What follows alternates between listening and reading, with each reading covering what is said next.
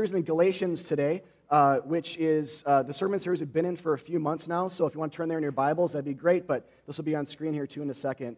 Um, I'm going to refrain from summarizing this today because this passage does it nicely itself. Uh, but if you haven't been here, I will say that this is a book about Christ. It's a great book of the Bible. I encourage you to go back and read it in full if you haven't or maybe never have. Uh, and if you want some like commentary to complement it, all of our sermons are on, online through accessible through our website and our SoundCloud account if you want to have those kind of in your ear to as you're reading. Encourage you guys to do that. Um, but, but again, I will say this is a book about Christ. It's about his gospel, the good news of his death and resurrection that we've just been singing about. And contextually and historically, some false teachers who were infiltrating churches in the first century, teaching that Jesus saves you, but then you need to, to stay saved by keeping laws yourself, or you need to keep yourself saved, basically. That was the false teaching. So it was affirming of Jesus' goodness, that he's the door to the faith, but denying that he's the path, denying that he's the final destination. So Jesus is good, he exonerates, he forgives, he cleanses, but now it's up to you to do good to keep yourself saved. That's, that's a false gospel, false teaching that Paul's very animated against. It's easily uh, something that seeps into the church and our hearts. So, whole churches and individuals as well. And this is happening in the first century. This is not theory. This is not a hypothetical. Maybe it'll happen, sort of, in some ways, in some cases throughout history, but this is, this is in the Bible. This is God's words to, to the church, encouraging the church in the gospel, but warning the church from abandoning Christ, or even saying that Christ is just good and not great, or sort of sufficient, but not, not wholly sufficient. And so that's what Paul's been teaching against and he will continue to as he wraps up the book today. Uh, Galatians 6 11 to 18. And look at this idea of what counts for the Christian is a new creation. Not the law, not keeping the law or commandments, but what counts now is that God recreates us through his Son. And that we believe that, and we receive that. Not just know it intellectually, but receive that into our lives and, and hearts. And so, Galatians 6 11 to 18, as we close the book, and recap this. Uh, note Paul's final words, how animated he is in a good way with pastoral love, but also some anger that these churches are abandoning Christ. Pastoral love in that, though.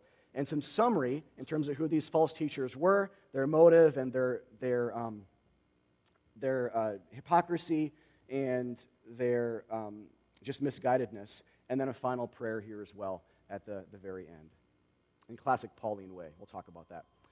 Let's talk about it here in full to begin, or read it in full. Uh, Galatians 6, 11 to 18. See with what large letters I am writing to you with my own hand. It is those who want to make a good showing in the flesh who would force you to be circumcised, and only in order that they may not be persecuted for the cross of Christ. For even those who are circumcised do not themselves keep the law, but they desire to have you circumcised that they may boast in your flesh. But far be it from me to boast, except in the cross of our Lord Jesus Christ, by which the world has been crucified to me, and I to the world. For neither circumcision counts for anything, nor uncircumcision, but a new creation. And as for all who walk by this rule, peace and mercy be upon them and upon the Israel of God. Another word for the church. Verse 17 From now on, let no one cause me trouble, for I bear on my body the marks of Jesus. The grace of our Lord Jesus Christ be with your spirit, brothers. Amen. All right, let's start with a little bit of commentary here on verse 11. Uh, see with what large letters I'm writing to you uh, with my, my own hand. This, this, if you're just joining us in this series, this is um, kind of one verse in a, in a strand of many where Paul's been showing his, uh, his, his anger, his love, his kind of jealousy for his people in a good way. Has jealous love for them, like as a father and a pastor and he's kind of just distraught, he's distraught over them. That he's like, Did I just lead you to Jesus? Where are you going? Uh, why have you abandoned him? And so at the very end here, he writes in large letters. This is kind of like an email or a text in all caps that we get. You know, as, you know, and we hear people yelling, and we're like, Stop yelling. Just write in lowercase letters. What's going on? What's the big deal? Uh, but this is kind of like one of the first of those. And so what we're seeing here, though, is this idea that clarity on what the gospel is and isn't is not a small charitable thing where we just agree to disagree. There are those things in the church, for sure, but it's not here. What the gospel is and what it isn't is not charitable. It's not something we say, oh, yeah, I'll just agree to disagree. It's wide, it's loose, it's gray. But rather, everything hinges on it. Everything. Otherwise, he wouldn't grab the letter out of this dictator's or, or scribe's hand and, and write himself. It's probably someone else was writing it, but he grabs it and says, Look, now I'm writing this part as he's speaking, but now I'm writing this part. In large letters, he wants to just convey his emotion here. The entirety of the biblical storyline hangs on it our eternal security, hope over death, hope for eternal life. God's glory and fame and honor in the salvation of sinners like us hinges on it. And the health of local churches, the health of a church just like this, hinges on what the gospel is, our clarity on what it is, and conversely, what it isn't. So that we're not the blind leading the blind, as Jesus talks about. So we might think we know what's right, but we might be totally wrong. And we're leading people right to the gates of hell, uh, un- unbeknownst to, to us. And so, as Jesus says, knowing that He's the truth and knowing what He has to teach us, knowing that He's the instigator of this New Testament, this new covenant, is not charitable. It is rather, it's, it's black and white. It's not gray. It, it is, it is the, the essence of the faith and something that we uh, need to be clear on. So, the, the danger then for, for us, and I'm speaking, a lot of this is written, this actually is written to Christians. And so I've been saying throughout the series, if you're not a Christian, you're going to be hearing a lot about what the gospel is throughout this series. So it is for you for sure as well. But the warning in here is for Christians. So if you're a Christian who calls this church home or not, if you profess faith in Jesus, if you consider yourself a Christian, then the danger for us sometimes starts with not using large letters to write with when we talk about the gospel, figuratively speaking. Making it secondary, veiled, or weak, getting bored with it, and making our theology slightly more man centered so the focus is taken a little more off of Jesus and put a little more onto us. And that may sound hypothetical to some of you, but it happens all the time, all the time, whether to individuals or entire churches. That's one of the reasons why we have this book in the Bible for encouragement, but also for the sake of that warning that I was talking about before. Because Christians are always a lot closer than they think to decentralizing the gospel, and dark angels are always working day and night to see to it. So, how are we going to respond? With wartime mentality or passivity, with large letters or small letters in how we operate. And so, if you guys don't share this type of zeal for pure doctrine, and we all will not at some point in our life. And so, um, just to speak to all of us on this issue for a second, if we don't share this type of zeal that Paul has, if at any juncture in the series you've been like, really, Paul? You've wished that for these false teachers. You, you, you've prayed this, you've had this kind of anger, you've called the Galatians this, you framed it this way, and you haven't been able to kind of resonate, if, there, if you felt dissonance to it, then on one level, understand this gospel idea. You're not saved by how much zeal you have. So it's okay. You and I are saved by God having zeal for us. God has zeal for you, His zealous love. That's what we celebrate at Christmas, at Christmas time, and especially at Easter. Zealous love, intent, way beyond what you could ever imagine. Whatever you think about when you think about God's love for you, it's way too small. Way too small. So the Bible can inform these things, and we can grow in that and come to appreciate it more, but it's always bigger. Like a parent's love for their kids. Like parents, have you ever been able to not like put into words how much you love your kids? And you say it, and they're like, yeah you know, like, oh, but I just want them to know. But they can't. They never will. They'll never understand. They, they, they weren't like aware of that first few moments they took breaths and, and you held them in your arms. They don't remember that. None of us remember that. Our, the, the love our parents have for us always supersedes ours for them. It's the same, it's the same with God. So, on one level, if you don't share this zeal that Paul has, just be free. It's okay. Uh, it's okay. You're not saved by how much zeal you have for, for doctrinal clarity, you're saved by how much zeal God has for you through Christ. That's one. But two, that doesn't mean we shouldn't work hard at aligning our affections with Paul's here. And the best way to do that is to understand what it, the gospel, actually is, how beautiful it is, and conversely, what it isn't. And just how wrong these teachers were in these Galatian churches in the first century, how wrong they were to demand that Christians add to, to Jesus.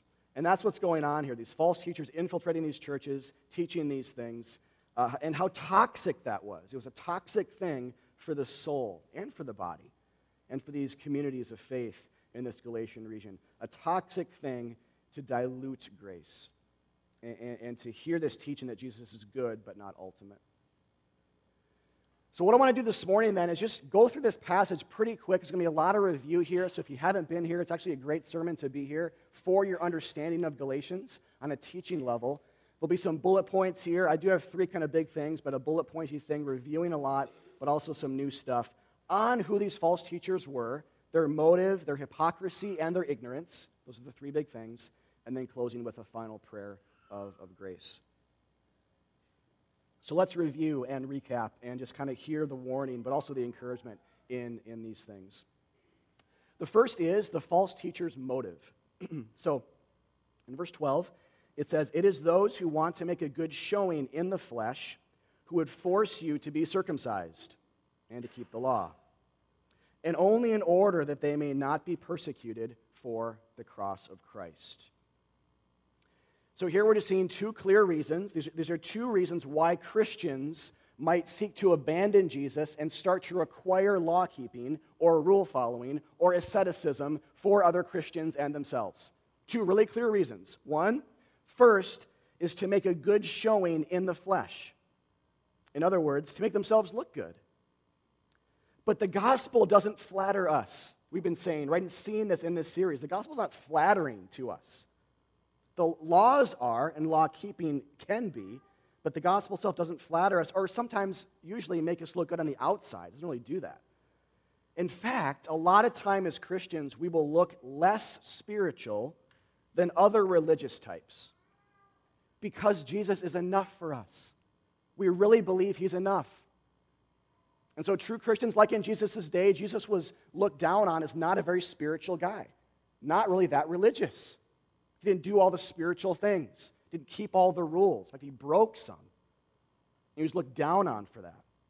It's the same for his followers who are many Christs, Christians in the world. And so for us, then, there's not, there shouldn't be anyway, this strong impulse as Christians to look spiritual in other ways other than just believing the gospel. It actually is enough. So, Christians, because of what we believe Jesus did for us on that cross, we don't have this strong impulse like other religions do to, to look, kind of look the part in a sense, or look spiritual on the outside. That will happen, of course, sometimes. We don't feel that impulse to need to do it and to require others to do it. Jesus' death on the cross is enough. And we boast in it, as this passage is talking about, not in our flesh. That's the first thing. The second thing here is the false teacher's motive to teaching and requiring law keeping for Christians is to not be persecuted. They want, they want to be people, they are people pleasers. They want to get along with people. They don't want people to look down on them or mock them or laugh at them. This is why they're requiring circumcision, but also all kinds of Old Testament law keeping, commandment keeping for these Christians. And so, in this series, again, if you weren't here, uh, we've been saying this a ton. Uh, but, that, but that is, remember, the, the idea of morality itself, or, you know, doing good for the sake of earning kind of pleasure, uh, God's pleasure, God's favor over us, or, or, or saying, you can do this good deed, you guys. You can do this. And it will make God happy and keep you saved. Or religion itself. All of that together is not offensive. It's not offensive to say to each other, you can go do this, go volunteer, be a good person, contribute to society, contribute to human flourishing. That's not offensive. It's not to say that that's never, ever a part of Christian messages. We talked about this last week. It can be, and there's a healthy place for that. But that in of itself is not offensive. And Paul's been clear here the true gospel will always be offensive. If it's not, it's not the gospel. And so the former is not offensive and it won't elicit persecution, but saying things like, we can't do any good before God on our own. And when we centralize Jesus, when we hail him as king of the universe and the earth, and when we say that he had to die a horrific death in order for us to be saved, there's no other way, which highlights our sin, but highlights his love even more. when we talk about those things and centralize that alone, that will elicit persecution. It will elicit mocking. It will elicit laughter, like it did for Paul, like it did for Jesus, like it did for early Christians, by other religious people, even other misguided Christians in these churches. This is not, I'm not talking about people outside the church persecuting. I'm talking about people inside the church, Christians, who are misguided, like these false teachers. These are Jewish Christians. They might be posing, they might be faking it, but in some cases, they're actually Christians that don't understand these things as, that well yet. They're seeing other Christians who, who have a simple faith, Jesus alone, and they're mocking them for it. And they're looking down and condescending them. So, another maxim we've had in this series is just saying the idea that good people persecute gospel people. It's good people, usually, who persecute gospel people because the gospel doesn't care about our goodness, but rather God's goodness. That's what it's saying. That's what we see when we look at the cross. If goodness, your goodness could save you, what in the world is Jesus doing on that cross? It's a waste of time. It's, it's impotent. It's unnecessary suffering. And then there's no love in it. But this tells us a lot about the gospel, right? when we think about it this way. If, if it, it, the gospel, were about celebrating our goodness and flattering us, then why did good people persecute Christians in the Bible? Why was it good people that were against Jesus? The bad people loved him. They saw their need and flocked to him. Why was it good religious people? It must have been, see, see how this frames the, the content, the essence of what his message was? And we don't have to guess at this. We see what the essence was, but also the response tell, of people, good people, tells us a lot about what he was saying and what he was doing. And so, as a church and as individual Christians, we're likely not preaching the gospel right until we have some good moral people mock us now and then. Doesn't mean we go looking for it. Hope we don't have it. But the, the reality is we will. It's just not a flattering message. It's the best message. It's super good news because it means you're loved beyond your wildest dreams. You don't have to, you can stop the charade. Jesus bled to wash you from your sins.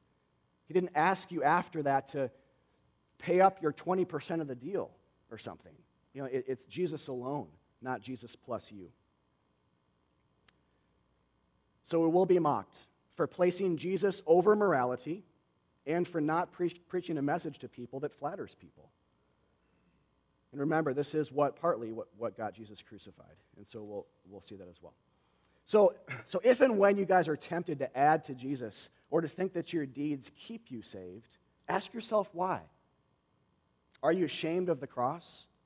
Are you more interested in making Christianity palatable by talking more about our works as believers than about Jesus' bloody death? Are we trying to look good before others to please them? And are we trying to avoid persecution? Those might be the reasons why we don't use large letters to write with with our hand, figuratively or literally speaking, when we talk about the gospel. We move on from it and talk about volunteerism and social change and just this vague notion of love without any gospel qualification to it. The second piece is the false teacher's hypocrisy. Verse 13. For even those who are circumcised do not themselves keep the law. I love this. Uh, Romans 2, uh, 22 and 23 also, same author, Paul writes this to the Roman church this time, but says something kind of similar. He says, You who say that one must not commit adultery, do you commit adultery? Implied answer, yes, at least in your hearts you do, when you lust after other people. You who boast in the law dishonor God by breaking the law. This is the problem with requiring law keeping and rule following, requiring them uh, as Christians, kind of Christian to Christian or to anybody really, is that we, as Paul's getting at here in verse 13, we're instantly hypocritical when we do it. Instantly. And the problem with morality in general is that at best, it can only address the future, but not our pasts and presents. Because whatever bar we hold up, we haven't jumped over it 10,000 times in our life in the past. So who's going to take care of that? You, can you time travel? It can only address the future. And, and, what, and this is a problem, then the, the problem of, of sin is that it's a past issue as well. We're born into it. It's not just actions anyway, it's our, it's our kind of inherent nature that we inherit. The problem with just talking and centralizing morality is you, you and I imprison people further. We beat them over the head. We're not gentle with them. We give them unfollowable things. And all along, we take the focus off of the true Savior. And we're hypocritical as well, which is why we need Jesus. And this is, this is why Romans 3, actually a chapter after uh, this in Romans 2, in Romans 3, it's one argument. Paul says in that letter, Jesus is apart from the law. He's apart from the Ten Commandments. He's not an appendage onto it, like the 11th commandment or something follow Jesus. He's apart from it. His death was apart from it. So the righteousness, the perfection we have before God is based on what he does. He's not a teacher primarily, he's a savior. We talked about that last week. But that phrase is so important. The law and the prophets in the Old Testament point to Christ, they anticipate him, they prophesy about him, but the essence of the New Testament is different than the Old system. It's not about commandments being between you and God anymore. It's only about Jesus being that mediator. There's only one mediator between God and people, the Bible says the man Christ Jesus. The fact that, and this is heavy biblical theology here for a second, but the fact that he doesn't say law there is significant. The law used to be between sinners and God, and that didn't work out so well for Israel. So God replaced it. He was always intending to. God's all, Jesus is always God's plan A. The law, as Galatians was saying, remember, was making the problem worse, so we'd want a new kind of mediator all the more and see our need for it all the more. The requirement now is Jesus alone. There is a requirement. There is a requirement for you and I to be saved. There is a law. But the law is just believe in Jesus and you're saved. Believe that his blood is sufficient. Believe he loves you. Believe he died for you. And believe he rose again. So requiring law makes us hypocrites, but requiring Jesus makes us Christians. Requiring laws and rule following makes us hypocrites instantly, as Paul's getting at here. But actually, requiring Jesus, that actually makes us Bible believing Christians who are kind of submitting ourselves to what Jesus is actually all about. So take the better way. This is actually, in a way, too, as you think about our witness to the world. Some of you aren't Christians yet and you're considering the faith or just kind of checking it out. Um, or you know people that are. We all were in that place at one point, whatever our, our spiritual journey stories are. But as you think about as Christians having a witness to the world, this came up last week too from some of Jesus' words in John 13. But this idea can actually have us have a better witness to the world who many times thinks that Christians are hypocrites. In, one sense, we always almost are. It's why we need Jesus' blood. It's like Christians shouldn't be ashamed of that. We should kind of own that and say, yeah, whatever you think I am in terms of like the sin level, it's way worse than what you think I am. It's like, you know, like your worst enemy, your biggest critic, you're way worse than that actually. so let that actually kind of encourage you to not be so offended by them because they think you're pretty great actually compared to what you actually are. So, so have that in mind as well. But with that said, when we become more about law, we centralize the idea of rule following and, and commandments as Christians and make that the center, and then others watch our imperfect lives get lived out, there's dissonance there. There's, there's, it's inconsistent, and we're hypocrites. But when we become humble and confessional and don't take ourselves too seriously and say, I'm sorry, and say you're right, and don't have to win all the time, and when we centralize Jesus, not the law, when we move towards others with Him, not a bunch of commandments, what's that going to make people desire? What are they going to think of that? I mean, that might be something worth hearing about. At least we'll be labeled weird, but I'd, I'd rather be weird than a hypocrite. So, kind of pick your poison. When we bring Christ to people, this is, this is the idea. It's less likely you and I will be labeled a hypocrite because we're not kind of we're not bringing a bar or a hurdle or a standard to people we're bringing jesus a person a god who loves us to hell and back you see it's going to it's going to bolster your witness you guys when we when we move towards a, a fallen world do not bring law Do not bring standards. Do not bring like an ideal of, of moralism. Bring the man on the cross. All right, so past hypocrisy, there's also ignorance. So Let's talk about that too. From verse 15 For neither circumcision counts for anything, nor uncircumcision, but a new creation. All right, there, there's a ton going on here. I'd prefer to take the scenic route with this, but no time. So we'll come at this a little bit more directly by just saying about circumcision that uh, in the former times it was a mark of what it meant to be a person of God for Jewish males. But now in the New Testament era, through Christ, to be marked as a person of God is not by physical circumcision anymore or any kind of law keeping, but by spiritual circumcision, which is faith in Jesus Christ for the forgiveness of our sins.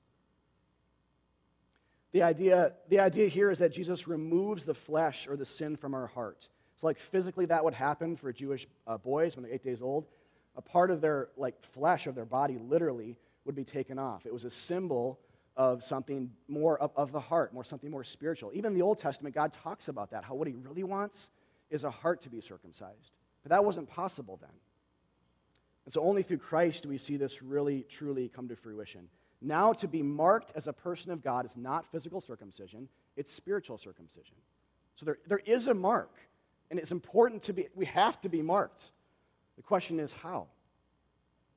In Romans uh, 2.29, actually back to Romans 2 for a second, Paul says, a Jew, so a person of God, is one inwardly. And circumcision is a matter of the heart.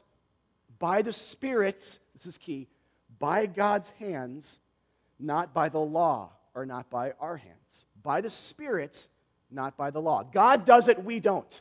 That's the idea. So we have to be circumcised, but it's spiritual. It's through faith in Jesus Christ. To truly be a Jew or person of God happens by God's spiritual intent to save us. How do you do that? By sending his son Jesus to die in our place, to bear our sins. And so, this theme here, because of that last clause especially, ends up being yet another, we've seen a ton of these in this book, but yet another law faith contrast in the Bible. Old Testament circumcision was done by the hands of men, by physical work. It was a law, and it didn't save.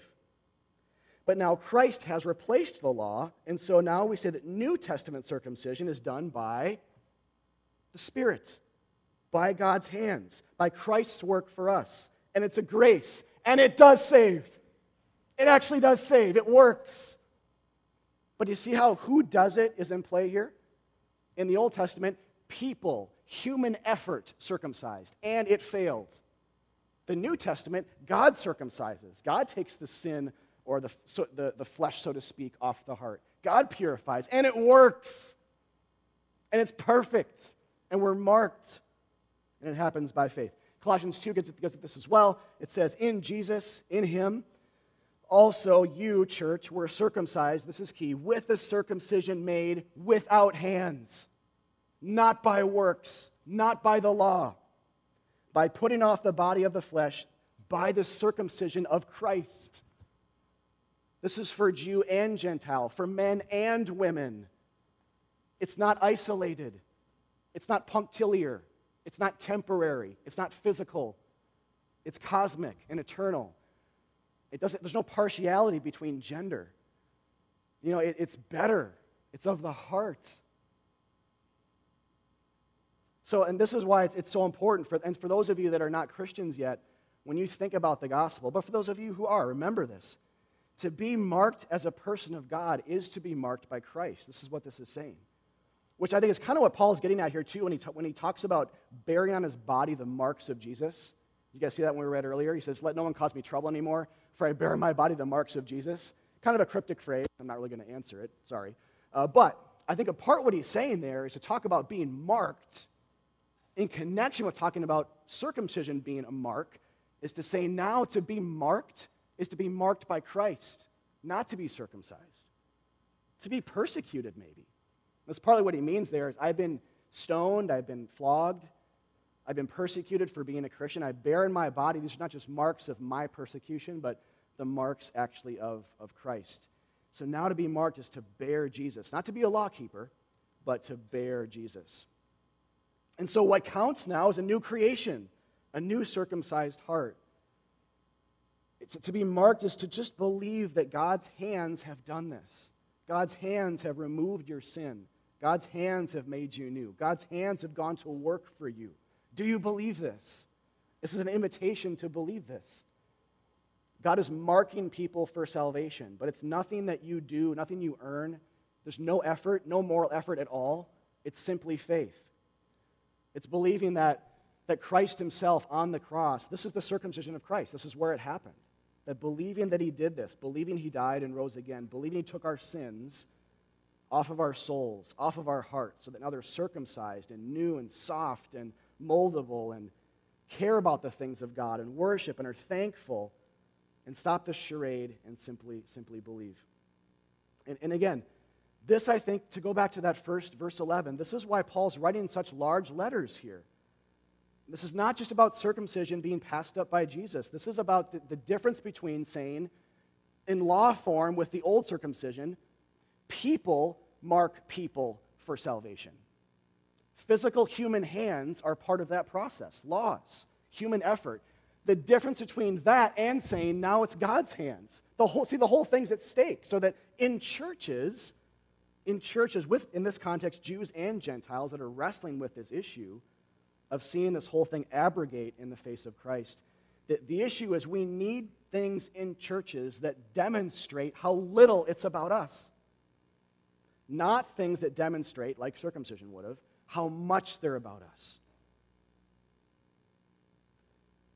To be marked is to believe in him, have his name written on our foreheads, as Revelation talks about and even to be persecuted and marked, and, and marked in that way for him at the hands of others. So let's, uh, let's uh, move on to this last piece then. Uh, Galatians 6, uh, 6, 18. Grace be with your spirit, brothers. Amen. And now, if you didn't know this about Paul's letters um, in the New Testament, it, here he's ending with this wish and prayer of grace. And this is, this is not just common for Paul, this is literally every single, every single one of his letters, he ends pretty much in the last verse. I think Romans might be the only one, it's like in the last chapter somewhere. But basically, all of his letters, he ends with this prayer of grace. He wishes grace upon people. May the grace of the Lord Jesus Christ be with your spirit, brothers, Christians. He says, Amen, which means truly, let it be so. Truly, I say this. And, and so I, I want to encourage you guys in this, just practically speaking um, this, this is a big deal. This might sound small, it's not. When you, when you think about other Christians in your church, don't wish law upon them, but wish grace. Never wish rules upon a Christian. It's like the worst thing. That's kind of weird. I, I, don't know anyone actually prays that way, but that might be someone's heart. Uh, so, but, but wish grace and do this. Pray for more of God's grace to be with, with your church. Some of you aren't part of Hiawatha, but whatever your local church is. This is, please do this. This is an amazing prayer. Pray for grace for our church. More, more than you pray for physical healing, more than you pray for provisions of various kinds, more than you pray for comfort, that your headaches would cease, or whatever it is. A better prayer that should, that should fill more of your time when you pray is that God's grace would be close to us. You know, so if you've ever wondered how to pray, let the Bible inform that. Look how Paul prays.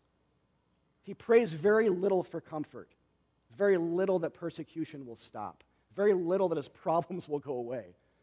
Instead, that God's grace would fill the mind and heart, that people would stay the course theologically, that they wouldn't abandon Jesus, that they would believe and run that race, believe all their days. And so here's just a prompting question Do you guys ever pray that way for your church? Do you ever pray for grace to be close to the spirits of Hiawathians? This is an invitation to start doing it. Please do it. As one of your leaders, I mean, we need this. We need these types of big spiritual prayers because we're in a war. And as I, as I said before, the enemy is always against us, seeking to tempt us away from grace to other things that make us look pretty good, make us look pretty spiritual, will be more comfortable because you won't be mocked so much for it. It's actually, worldly speaking, kind of a better way, but it's not right It's not the gospel.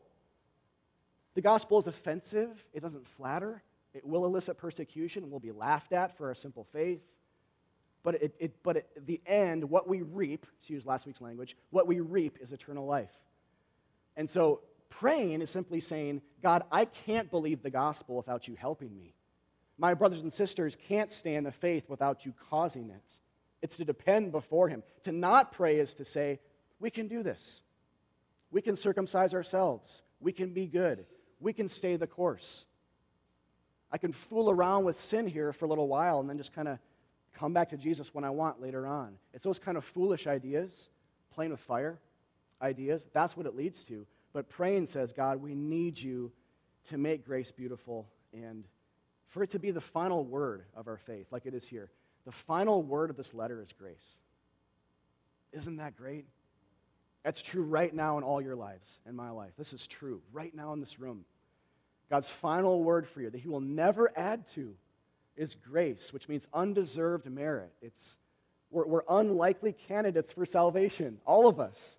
We're poster children for grace.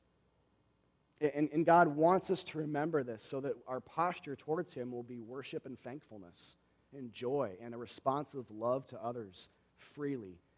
But it won't be seeking to fasten a ladder to climb higher. It, it won't be seeking to add to something that God said is sufficient and good. And, and so, what I want to do here to end, you guys, is um, I want to read a prayer. I wrote out a prayer for us that's a prayer of confession eh, eh, that summarizes the book, I think, pretty well on the encouragement and the warning level, but it's a prayer for all of us as, I'll say, as Christians, even if you're not part of this church, it's for you too, but and those of you who aren't, just to hear the gospel in this, uh, but especially for those of you who call this home, uh, a prayer that summarizes this book. And I, and I think that the, if, if anything, if we take anything away from Galatians, like on a, you know, a emotional level or a subjective level, a spiritual level, it has to be humility. That this book has beat the drum over and over and over again, saying it's not about you. It, it, it's, it's God's done everything. So, in the face of that pride and boasting, as he says here, there's no place for boasting because God's done everything. If we think we've done 1%, there's a place to boast. If we think we've found God, there's a place to boast. If we think we're not that bad, right? All, all this stuff, we could go on. There's a place to boast. But the gospel is such that we can't boast in anything because everything's given and, and, and nothing's earned. So this prayer gets at that. In as much as it's your heart's kind of reflection, I invite you just to pray. You can, you can read it with me, or if you want to close your eyes and just kind of listen to it that's fine too. But I'll invite the band up here as I'm praying. Uh, I'm coming up, guys, to uh, help us respond. So, all right. So a, a prayer from from Galatians. Father, forgive us our sin. We are not that unlike the churches of Galatia, listening too quickly to doctrines and teachings that dilute your grace and bolster our own sense of personal holiness. We so often seek to move on from Jesus, our first love, and to mediate ourselves to you by what we do, which does nothing more than to puff us up in arrogance, to cripple us in fear, compare us with others, create divisions and isolation, and drive us further from you. But thank you for your grace. Your bloody, horrific, shameful death among criminals reminds us that you died for the worst of our sins, even sins of disbelief and self worship and stepping on others so that we might look better, and the sin ultimately of cosmic treason that we've all committed by saying with our words and actions to you, I don't need you. God, make us cross centered people who stand firm underneath the persecution we'll inevitably face, even from other so called Christians who sneer at our simple faith and who seek to lead us away from you to a vague notion of goodness, self help philosophy, and man centered religion.